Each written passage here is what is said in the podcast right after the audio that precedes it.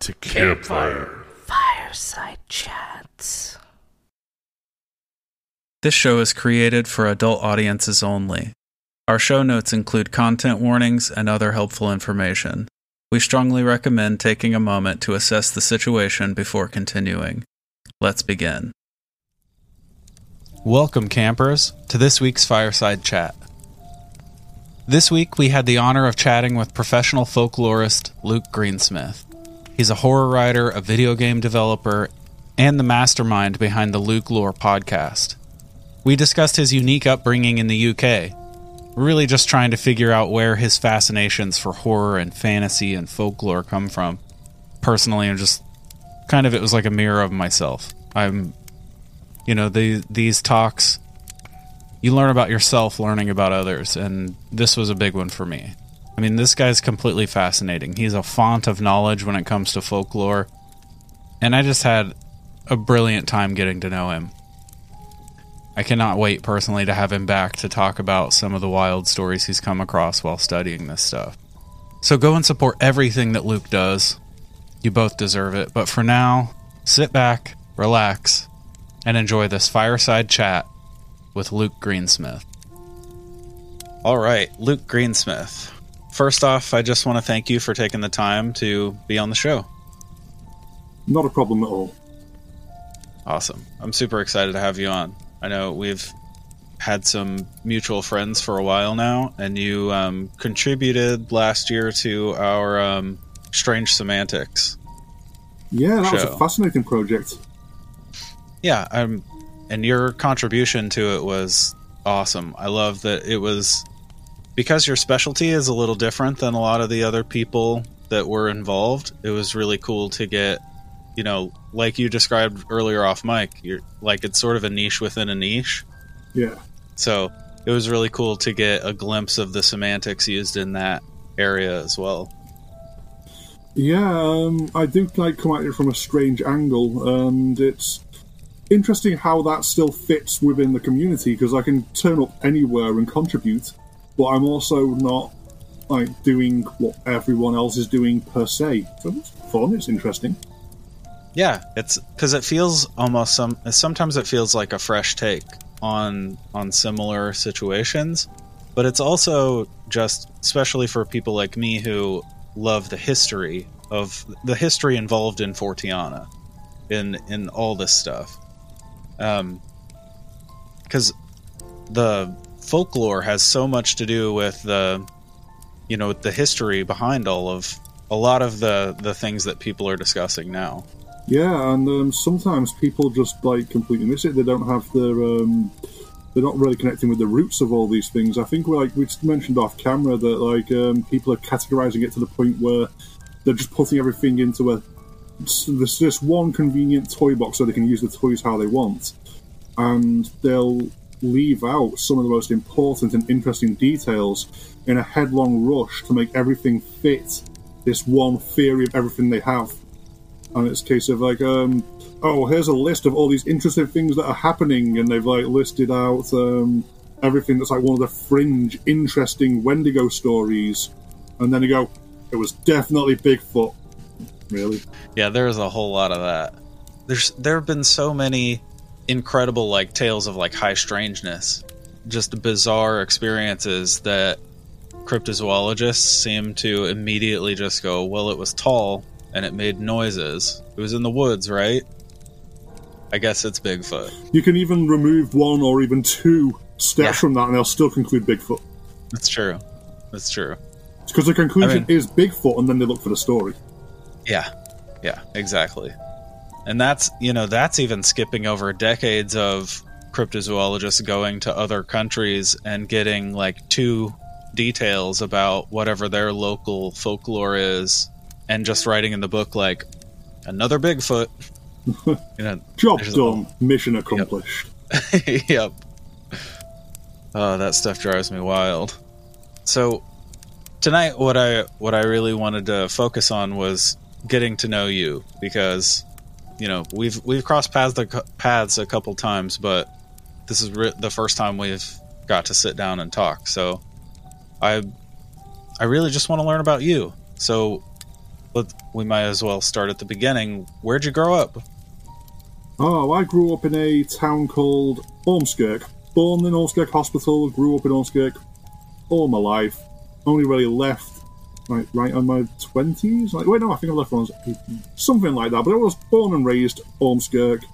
It's technically West Lancashire, but it's on the just on the edge of the Merseyrail network. So I was always like Liverpool situated. Always had family in Liverpool, and I'm in Liverpool now. But um, Ormskirk, very strange little um, place. It feels like it's a town made out of spare parts that are left over from everywhere else. So I was on a housing estate, which is uh, government assisted um, semi detached houses. Mm-hmm. Then, if you go to the edge of um, Scott Estate, it's all farms, except for like an abandoned um, sewage treatment plant that's just down to its foundations. So it just goes completely into nature and wildness, which you don't always get when you're a poor kid. And I spent a lot of time growing up messing around on that abandoned um, water treatment place or playing in ditches or messing around in yeah. farms where I shouldn't, and I even got like, uh, got in trouble over that. But then you go somewhere else in Ormskirk, and you'll get to like Walled Mansion, or you'll get to where all the footballers live, and it's super posh. Or you'll wow. get to something that's even sketchier than Scott Estate. You'll get down to um, Halsall, which is more assisted living, but it's like less, uh, more like communal gardened. And as you go further and further backwards in Halsall, it starts looking like a trailer park. Okay. Because everyone's just living in the shared courtyard. Yeah. So it's a strange place that's like every possible representation because it is such a patchwork of places that just seem to be leftovers. Interesting. So you were exposed to a lot of different settings as a kid. Yeah, immediately, just because it was so strange. And um, very much like lived, I'm saying like so much life, very much lived on the estate. And there was no cinema in the town. Entertainment for me growing up was mostly the local library, and that's probably really my entry point into para weirdness. I was always into creepy stuff as a kid. My nickname was Spook. So, Luke, Spook. And awesome. The library, I would just devour anything in its little, like, uh, paranormal area. Like, so the kids' library section on its own one. And so rather than reading fictional horror, which I did as well as I got a bit older. And I got into reading Stephen King and any um, anthologies of anything you can get hold of because like you get great variety out of um, anthologies. But it wasn't even reading stuff like Goosebumps. It was books of ghost stories, books of folklore.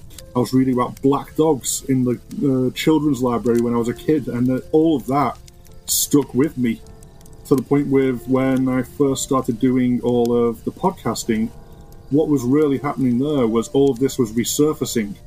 So a lot of my early interactions and early work was mostly me going, huh, I remember this thing, going and look into it, so I was like fresh and up, and then going from there. It's only been relatively recently that I've really been out of my comfort zone and just learning stuff that I completely new to me.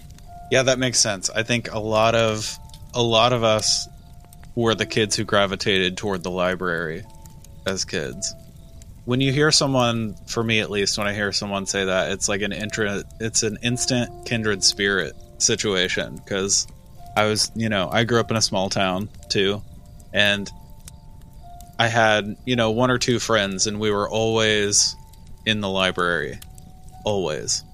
So, were any of your family interested in this kind of stuff? Were your parents interested in it at all? Um, sort of, uh, not to the extent I am. This is a very special fringe case. But uh, my mother, like, I was raised, uh, my parents divorced. So my dad was always in my life, but it was like every other weekend. And um, but when he divorced, he left some like horror encyclopedias behind. So he was interested, and those were some another early thing I got my uh, grubby paws on. Yeah. And my mother, always a big reader, which is how I ended up in the library so much, and I was always like reading all sorts of fantasy stuff. So the fantasy stuff is in there. Books my mum got and read to me when I was a baby was um, the Chronicles of Narnia. So I had a set of that, and then I grew up, and that was there to read when I got there. Some of the very first stuff I read was uh, Piers Anthony Xanthorpe's David and Leigh Eddings, uh, so like the Belgariad and everything that spun out of that. So it was mostly like skipping the kiddie stuff and going straight into this is fantasy, and I just didn't. It didn't even seem that weird or different to me. It was just it was there because my mum was always reading it, so I wanted to read, and then it was went from there. It was like led by example. Yeah, again, very similar to when when I was a kid. My mom was really into like horror and thrillers, like Dean Koontz and Stephen King, and um, and I had an older brother who was really into the fantasy stuff. So I had, you know, I had the Lord of the Rings trilogy. I had um, C.S. Lewis, all that stuff, growing up. One absolutely huge one for me was Terry Pratchett. Oh yeah, reading Yeah. Discworld. I, I spent I grew up reading Discworld, and it was probably hugely formative because what Terry Pratchett doesn't get enough credit for was how angry everything made him. Yeah, And it's not that he was lashing out at the wrong thing because he was a grumpy old man. He was angry at injustice. He was angry at things being unfair. And so much of that was injected into his books. Like, very, very initially, it was just the first two were satire. He was sick of lazy fantasy tropes and just wanted to poke holes at it.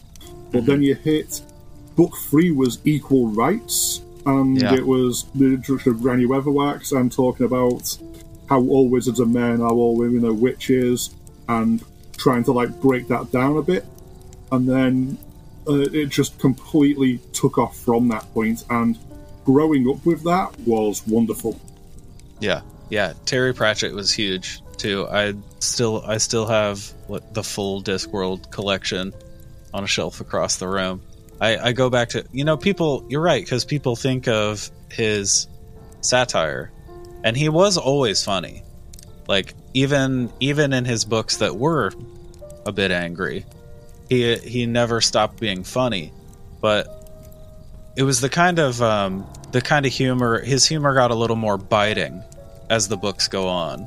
Yeah, he had something to say, and he was damn well going to say it. Yeah, absolutely. Even later when he did collaborations, like when he did Good Omens, when he worked on Good Omens, that that is some biting humor. Yeah, that uh, that's been brought back to a whole new audience thanks to the Amazon adaptation, and we've got a series two that Neil Gaiman's looking over, so we're going to see completely new territory. But still, you've got that fundamental dichotomy within it, where you have an angel who likes a demon because the demon deep down is secretly a good guy, and the demon likes the angel because deep down the angel is the total bastard. Yeah, There's that lovely little um, double play there. Yeah, exactly. Yeah, it's a great story. It, I mean, I, I'm a big Neil Gaiman fan as well, so the the two of them together is I can't see how they could have missed. It was incredible. Yeah. So you grow up in this um, sort of patchwork community. Where where did you go from there when you left? Ooh, I left in search of failure. I am a university dropout. So Okay. I'm self taught on most of the academic stuff. But I think that that failure was massively important to me. Uh, first of all, life lessons, life experience. Uh, my main drive is as a writer, specifically a horror writer. But when I first went to university over in York, I had no idea what I was doing in my life. I was meandering and I was just trying to find what I was doing. It's like, I don't know, maybe I'll do this. And so I went and did an English literature degree. And I bored myself and hated it, which is part of the dropout. But there was a module for creative writing, and within that module, there was one part of a course on script writing. Now, I liked storytelling and I liked writing, but my prose was a bit meh. I suppose I could have worked on it over the years. But as soon as I did that part of the course on script writing, I took to it like a duck to water. It just seemed to flow in the direction my brain could follow easier. And that blew up, and uh, that really put me on a right path. So go fail there, go go back to Ormskirk, try university again at Ormskirk because of university town. Fail there. Um, I learned such important lessons as always pay your rent or you are getting evicted. All of the good things that you really do need for future life lessons, and I could have done so much better if I was just better at life, but I wasn't. I, I came from nothing, and I, I knew how to feed myself and a few good things from my mum, but it's very different when you go out on your own in the world, and the, I just didn't have some of the tools yet, and I found them the hard way. And learning stuff the hard way is just my motto at this point. But I got there, and then um, it really picks up again. It's 2008. I remember 2008 because it's the time I first wrote a feature script, and I was in a house share. I dropped out of uni for the final time uh, because that time, like, I was bored again and I had a full time job. And rather than doing two full time things, I went with one that gave me money. Turns out I liked earning money, so I went that way. We were wa- uh, watching an independent movie that felt like it had the location, it had the cinematography, had okay actors, but it missed every good opportunity, and it all turned out to be a uh, thriller with loads of false starts to try and hint it was paranormal before going. And the killer was the dodgy guy who was obviously the killer all along. Like that's Yeah. not the great reveal you thought it was, mate. And me and my flatmate, well, housemate, it was a house at the time because it was a shared house. We were just ripping into it. It's like, why couldn't it do this here? Why couldn't it do that there? And I wrote a script around stuff I knew. So, like, that time as a security guard was filled with tragic mission, misadventure. Not that anything I do isn't filled with tragic misadventure, that's just my vibe. But um, I wrote a ghost story around a haunted lighter that if you touch it, it'll see you. And this is actually still a good script, not sold, it's just sitting around there being but well read. All my spec scripts they're well received and people like them, but no one's in a position to help make them. But they open doors for me elsewhere because people then know I can write. Yeah. And this script, inadvertently, because I picked it up from pop culture, had a lot of um, Onryo and Ju-on elements from Japanese horror stories. So there's Death Curse and this very dangerous haunting, and it's all built around a electronics factory that was like three quarters abandoned, one quarter renovated. And I just wrote this script and then get the characters in there. And it felt great, and it's needed a rewrite a little bit over the years to get it back up to spec because I my main method for doing anything is to suck at it for ten years, and then everything will come together. That's foolproof. And yeah, it's so like what what's really weird about that that is the method for everything, even like games I play or whatever. And so like specifically, I would play Magic the Gathering. I stuck for ten years, go elsewhere, and everyone goes, "Wow, you're so good at this!" And it's like it's it's not natural talent; it's determination and Yeah. picking things up on such a large uh, scale that it just sets in with momentum. Yeah, that makes a lot of sense.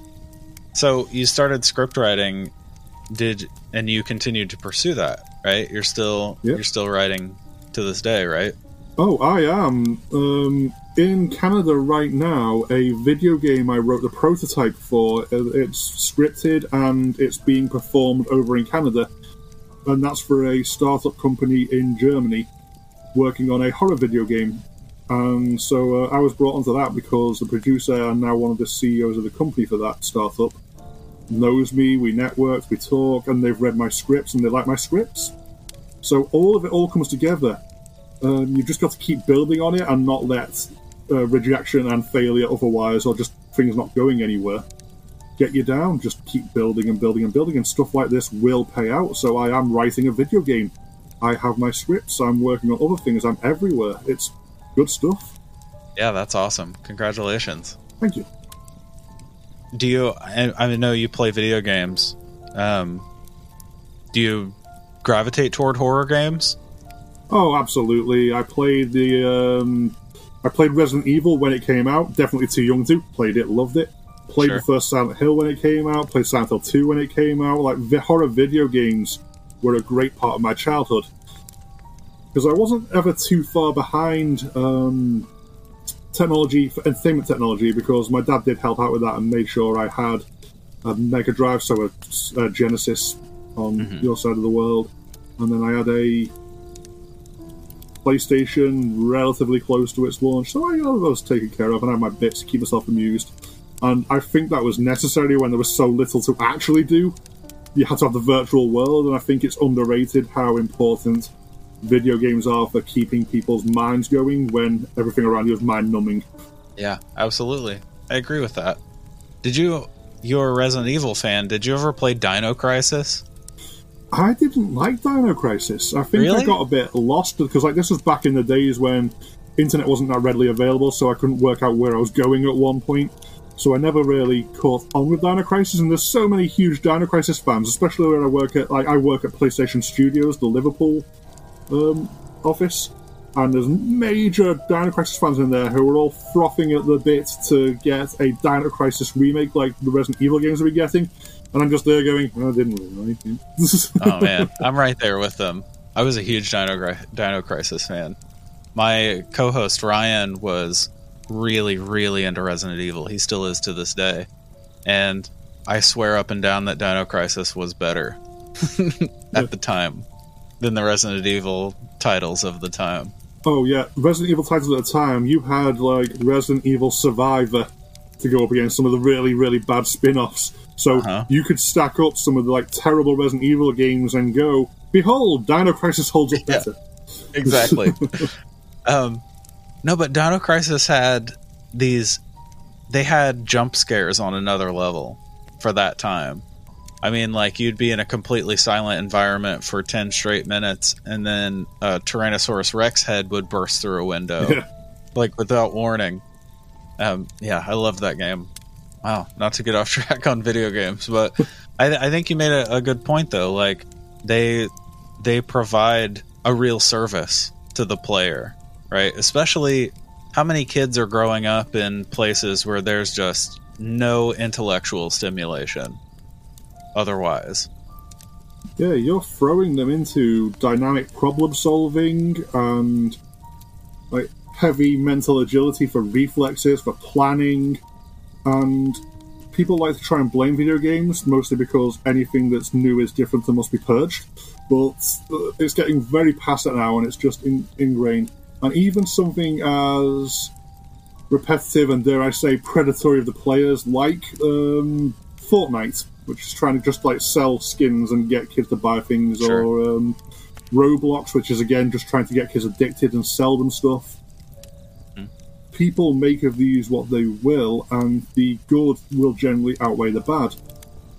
These virtual worlds give people the chance to experience things that they wouldn't otherwise.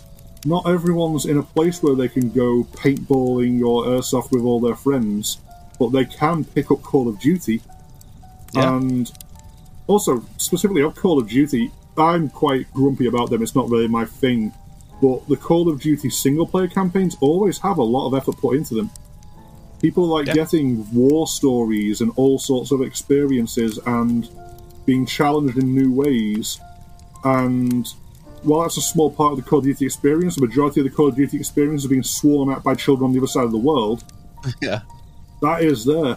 And even the repetitive loop, re engagement, multiplayer aspect, the meeting other people, not all of them are swearing kids. Some of them are swearing kids who are your friends that are swearing at Yeah. other people, and you'll find more, you'll do more, you'll be exposed to more, and you're being challenged to be, your mental acuity will be stepped up this way. Yeah, that makes a lot of sense. I I can tell you work in video games because, like, you you've spent a lot of time thinking about about games and the value of them. I'm pretty immersed, although it's been weird. I used to play so many games just all the time. It was my favourite thing. And it's a busman's holiday now, so I actually don't play games that often when I'm at home. So I spent all day um, yelling at a game, demanding it works, and trying to find out what's wrong with it. And I get back and like, oh. So um, I worked on God of War Ragnarok. I actually have cool God of War Ragnarok loot that I got from working on it just sat next to me. So I've got like a. Um, the listeners won't hear, see this, and it's not something you can hear, but I've got like a dev team hoodie and all sorts of stuff. Yeah, And here's the game itself. I got a code for this, gave it away. I now own a copy of it. It's still in the cellophane wrapper because I had completed that months before it came out, even Yeah. though it was in a rougher state. And I have to keep going through it again and again. So it's a great game, and I want to see the fully polished final version because I moved off it before the end of that title cycle onto the game I'm on now. And if you go on social media, you'll see me going, "Oh, I've done another game because it's launch day, so I can brag about it now. And I was on Horizon Call the Mountain, a PSVR 2 launch title, which is something like 80% mountain climbing and exploration, 20% screaming, fighting, fire breathing giant robot dinosaurs in VR. Th- yeah, that sounds amazing. That's my day I- yeah, that's so cool. Um, what's weird is I we I also have a friend who was a voice actor and uh, did mocap for that game. Oh, awesome. Yeah, so he was all like on launch day. I think was that today. Yeah, yeah, Launch it was day? Wednesday.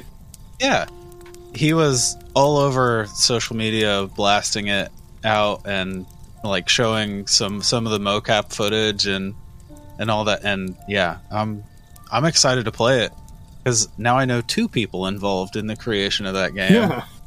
Well, yeah, the world is world. both giant and small at the same time. yeah, Huge odd. world, small civilization that shares everything. Yeah, he's also from from the UK as well. Yeah. You have to come stalking online later. Yeah, I'll just give him a shout out, James Alexander. He's a great voice actor. Great, great voice actor. So, Everyone in Call of the Mountain absolutely smashed it. So yeah. yeah. That's yeah, that's awesome. I'm I'm really excited for that one. Okay, so back on track. Your main focus is folklore for the most part. Yeah, um, I'm a horror writer, and also I very big into folklore.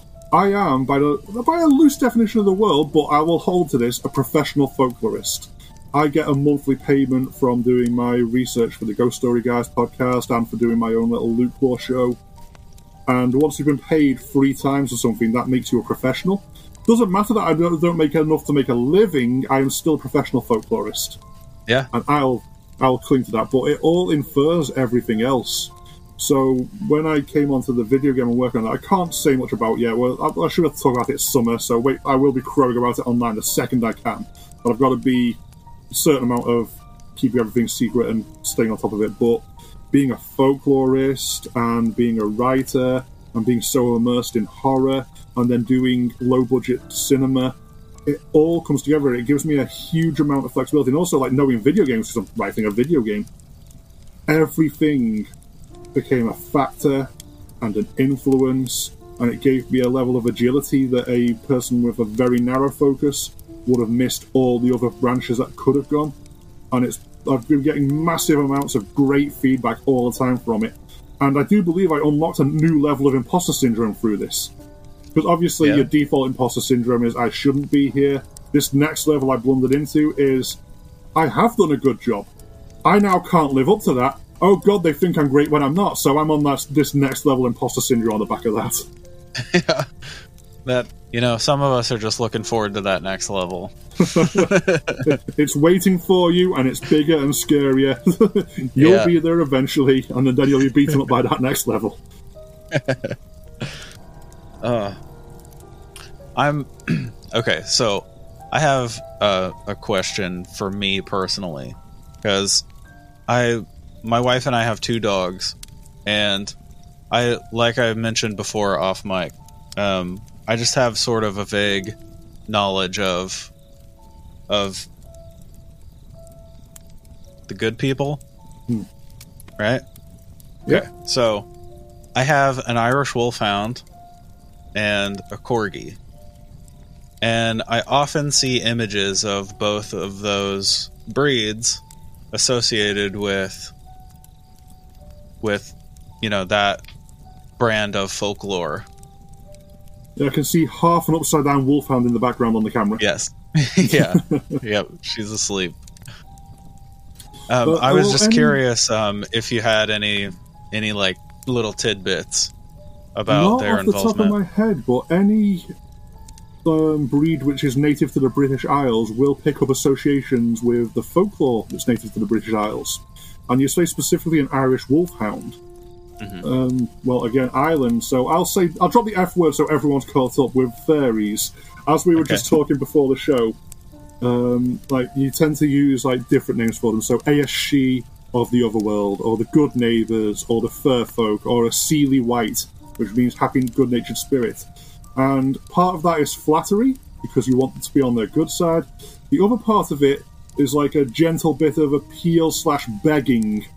Like you've you've met a stranger of the other world on the path. They can do anything to you within their own framework of rules, and if you don't know those rules, you can give them all the power. They can steal your face, your eyes, your name. Anything can happen.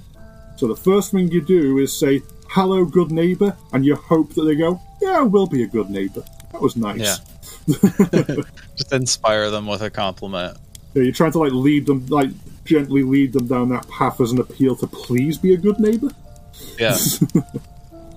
it's almost like coming across a little kid who has a rock in their hand cocked back at you. like you don't you you got to be nice to get them to put it down. Yeah, we're at the fawning stage. Like, Yeah. uh, because the five Fs when you're in danger are fight, fight, flight, freeze, fawn, faint.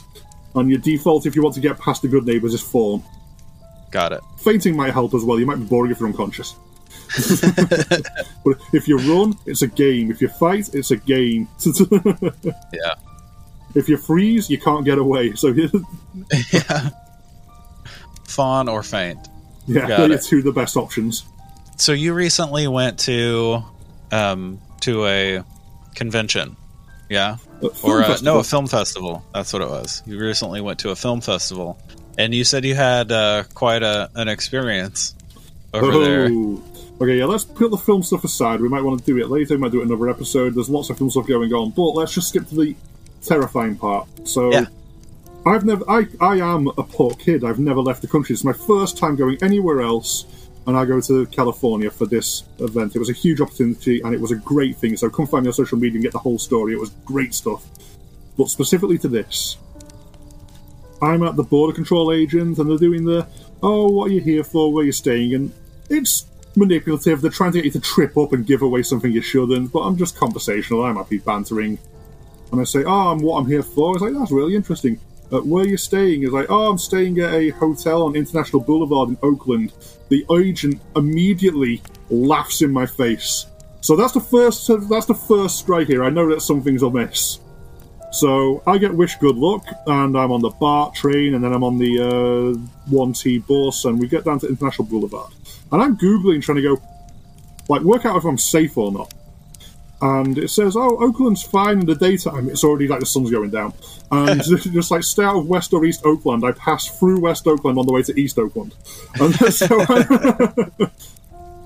I do have a brief stop, like a changeover from the BART train to the um, bus in central uh, down, uh, ta- Oakland town. That was quite pretty. That was nice. But Oh, yeah, downtown Oakland is gorgeous. extra local colour here. I, I'm getting authentic Oakland. And no one bothers me as such, but it was all kicking off on the bus and all sorts. Oh, I go the wrong direction on the bus at first, so rather than going all the way to where I'm supposed to go, I go two stops and get thrown out outside the strip club. So then cross the road, get on the bus, go back up the right way. Um, so we get to International Boulevard. International Boulevard being the red light district of Oakland, so I'm I'm where um, all the prostitutes are doing their uh, work. And Yeah. sex work is work and all that, but generally you don't want to be hanging around casually in the red light um, district. Absolutely. You want to be there in the daytime when it's just like businesses and cool stuff, or Yeah. like you don't want to be messing with um, all the people that like gather around such an area. Yeah.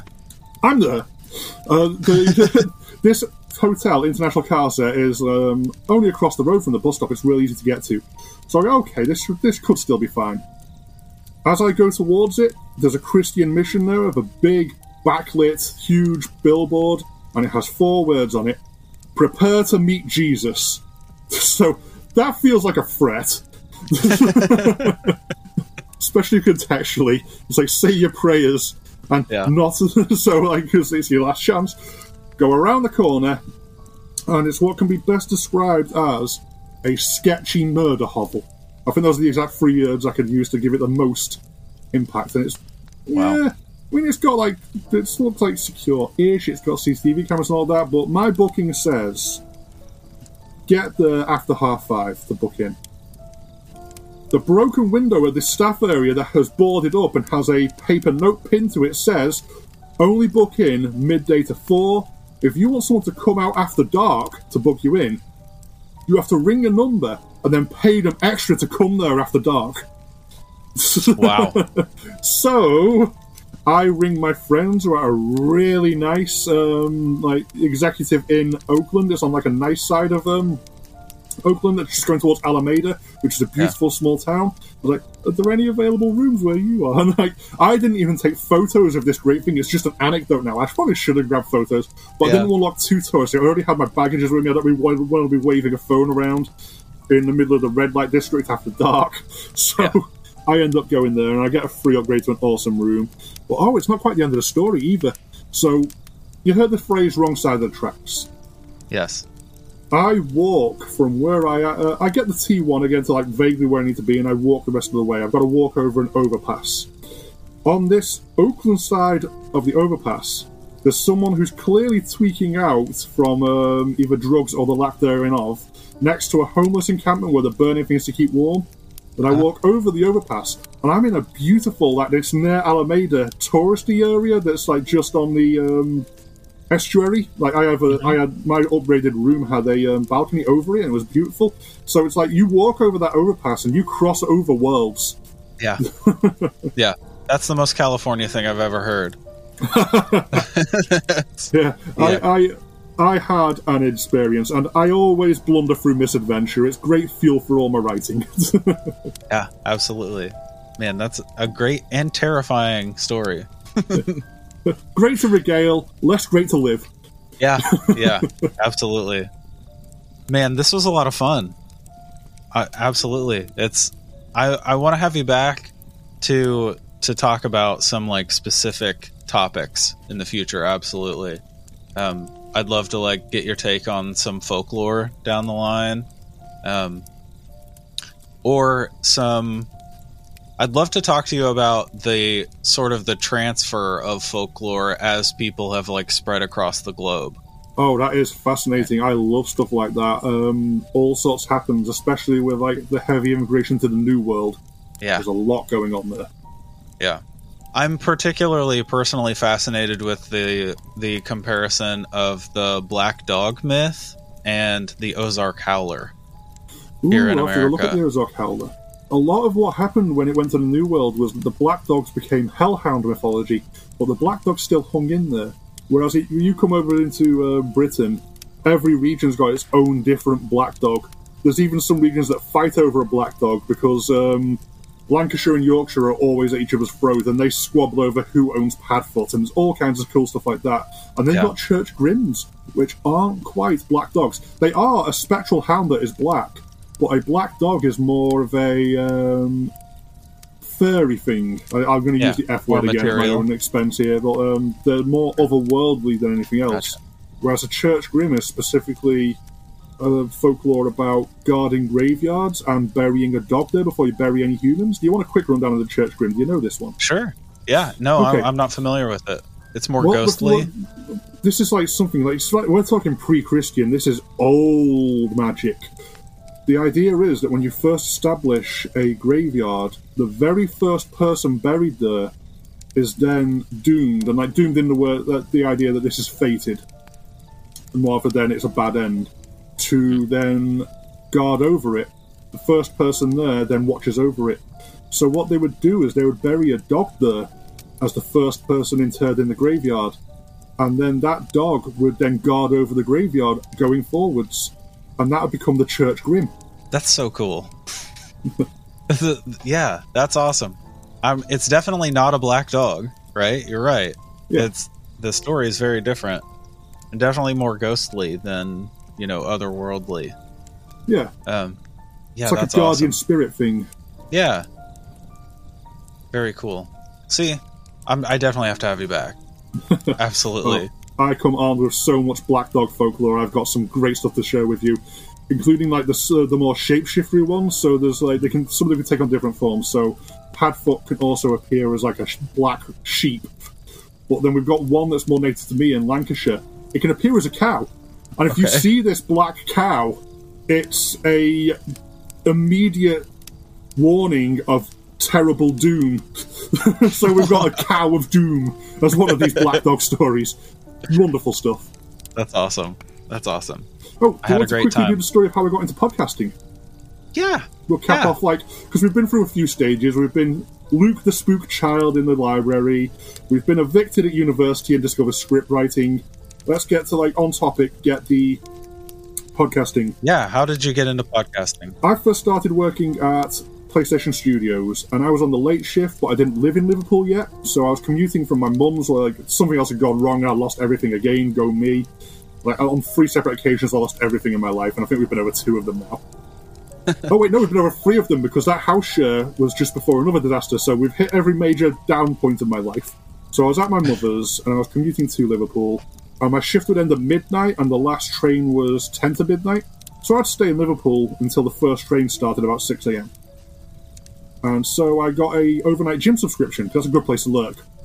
And I was li- started listening to podcasts. And I started listening to a. Um, I wanted ghost stories, so I found looked for it, and I found the Ghost Story Guys podcast. And they'd only done like a few episodes at this point. And the fourth episode, I think it was, was on the Wendigo. I love Wendigo folklore. That's something I found early and young. I was working on a game called The Inpatient, which is a VR prequel to Until Dawn. So the Wendigo was there. And I've Yeah. been doing like Wendigo fact of the day to amuse my co-workers, and I kept that going for a while. And I got in touch and I emailed them. I was like, "Oh, I'm here. I'm doing this. I love your show. I here's some Wendigo stuff that you didn't mention. You might not know." And I gave them a huge amount of weird Wendigo stuff. That's basically my very first Luke Lore podcast. Now was putting that all together. And so that's all there if you want to go find out some other tidbits about Wendigo folklore from across the Americas, because it's quite a widespread um, myth with a lot of variations. Okay. And they go, oh yeah, that's cool, and we chat. And then um, Black, they asked me about Black Dog, so I give them a load of Black Dog info. They do the ill-fated first foray into talking about the good neighbours, and I give them a load of information about why that was a terrible idea. And we have this back and forth going. And they ask, like, can you help out with this? Can you like, can you give us something like this? And I start doing, yeah, I'll do that. That sounds great. And I start doing research for them. And then I come on full time, and I'm the researcher regular going forwards. And I still am now. Although, like, a lot of the time now, like, my attention will be split. I'll do a lot more Luke lore. But anytime uh, some weird topic comes up, it's like the latest one was Luke. Can you find me stories about horses? And now, so I went off on like did a deep uh, an internet scrape, getting loads of like ghost horses or st- ghost stories where horses are disturbed, and some stuff with toy horses and all sorts. Like there you go, there's all your stuff. And then so he's ready to build an episode out of that. And then like so I do for a while, and we like we, we do the Patreon for the Ghost Story guys, and we're trying to work out what can we do to add value. And we go, well, I can do a little folklore show, and that's how Luke Lore came about. And that was just like a Patreon show for a while that would then, like, after the time release, end up in the public. And now Luke Lore is its own thing. To the point where the very first Luke Lore episode, the one on the Wendigo, now that would be one segment out of three or four on a bigger full show, so it's really much shorter. So you can see me finding my feet just going, this is cool stuff, this is cool stuff, this is cool stuff. Yeah. You'll get like my second episode was the Beast of Gévaudan, so like like uh, the pro, one of the big progenitor folklore stories of werewolves as we see them now, because you always had like the big bad wolf and stuff and other wolf stories, but this is where like you get the vulnerability to silver, which is actually something that I need to elaborate more on another, on another episode somewhere because there was extra steps to this, but this is like that's like the first story it came from. And then you get to much later where I do uh, the wide, wide world of were- werewolves, and there's like loads of werewolves within that section. So you can see my evolution. I get, I find my feet quite fast, and there's still loads of entertaining stuff in the early episodes, but it's all a huge process. And then this, I've been researching for years now with the Ghost Story guys. I'm researching on TV shows. I'm researching for someone else's horror movie. I am building up quite a great reputation as a researcher which isn't bad for a university dropout who started with nothing, raised by a single mom on a council estate. Yeah, that's a lot. I I love the Luke Lore show. I haven't I haven't heard the Ghost Story guys. Um that's on that's been on my to listen list for a while, but Luke Lore is awesome. I, I go back to it a lot. So Thank you. I've got an odd niche that seems to break out quite well because um, roundtable shows, they're hour long podcasts, and they're on the same topics, but you get different deliveries, you get different shows. And then there's me poddling around at um, 15 to 20 minutes, and it's like, okay, just the stories, go. And it's, it's got its own little um, tempo and its own little niche within the niche. yeah, I it's one of those shows that because I listen to a lot of the longer form ones, but Luke Lore is great to like just put on the earbuds and and put on an episode while I'm just like washing up some dishes after dinner. You know what I mean? It's just like a quick 15 to 25 minutes, whatever it is. It's and you get a ton of information in in a small bit of time. And you're a funny guy. Like you like it's always very like you you get a lot of academic points but like your personality is not lacking in there. It's Yeah. it's definitely you. Yeah, um, I think it was the pre-show we mentioned that I grew up on Terry Pratchett. Yeah. And so, so that's like kind of um, the vibe I would love to shoot for is to be giving all of this information, all of the deep lore, and also putting a bit of top spin on it to keep it witty and moving. Yeah. Just those like dark little barbs along the way. Yeah, I like it.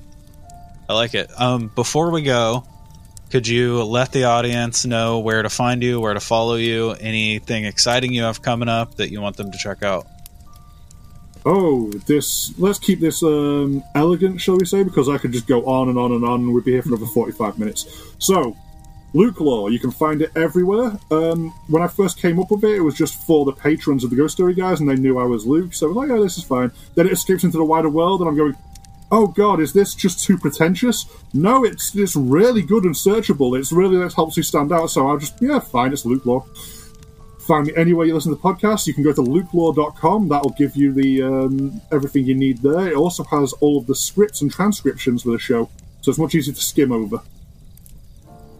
Um, GhostStoryGuys.com if you want to go look up the Ghost Story Guys, get your roundtable discussion, loads of deep stuff, and I will research some incredibly weird stories. We'll go over this on a future episode, and I'll go over my top disturbing stories I've blundered into. Um, you can find me on Facebook, on Twitter, on Instagram. There, where I'm most active, all under my own name. I think like Instagram is um, Scary Bits Luke Greensmith or Luke Greensmith Scary Bits, something like that. So it's just like a little bit of spin there. But if you look for Luke Greensmith, you'll either find a chef in France who somehow gets above me in SEO sometimes, or you'll find me. Yeah. It's easy to tell apart. One is the horror maniac, and one is a chef in France. Excellent. Also, if you want to find links to all that, you can just go in the show notes and we'll have them all there as well. So definitely follow Luke and keep track of what he's up to because he's a very busy guy and his exciting stuff is coming out all the time. Some may say too busy, like me when I don't sleep enough. Yeah, absolutely. Thanks again for doing this, man. Absolutely wonderful to be here. Thank you, thank you, thank you. From the bottom of our weird, possibly alien, maybe ghostly, probably cryptid hearts for listening. We absolutely love having the chance to discuss all these wild creatures and events every week, and it's your continued attention that allows us to carry on. We want to get to know each and every one of you, so please come and check us out on all the socials at campfire.tales.podcast on Instagram and Facebook, at campfire TOTSAU on Twitter, and you can also visit our website at campfirepodcastnetwork.com. If you love the show, please rate and review it. It's what truly helps us continue bringing your weekly dose of the strange and unsettling. And a special thanks to Greg Martin at Reverent Music on Instagram for his contributions to the beautiful music that you hear every week under the debrief. You can find more of his tunes at reverbnation.com slash reverent. It's fantastic, fantastic stuff. Go give that a listen. And that's it. Until next time, I'm Ryan, I'm Jordan. And remember, campers, Stay weird. and trust in the unknown.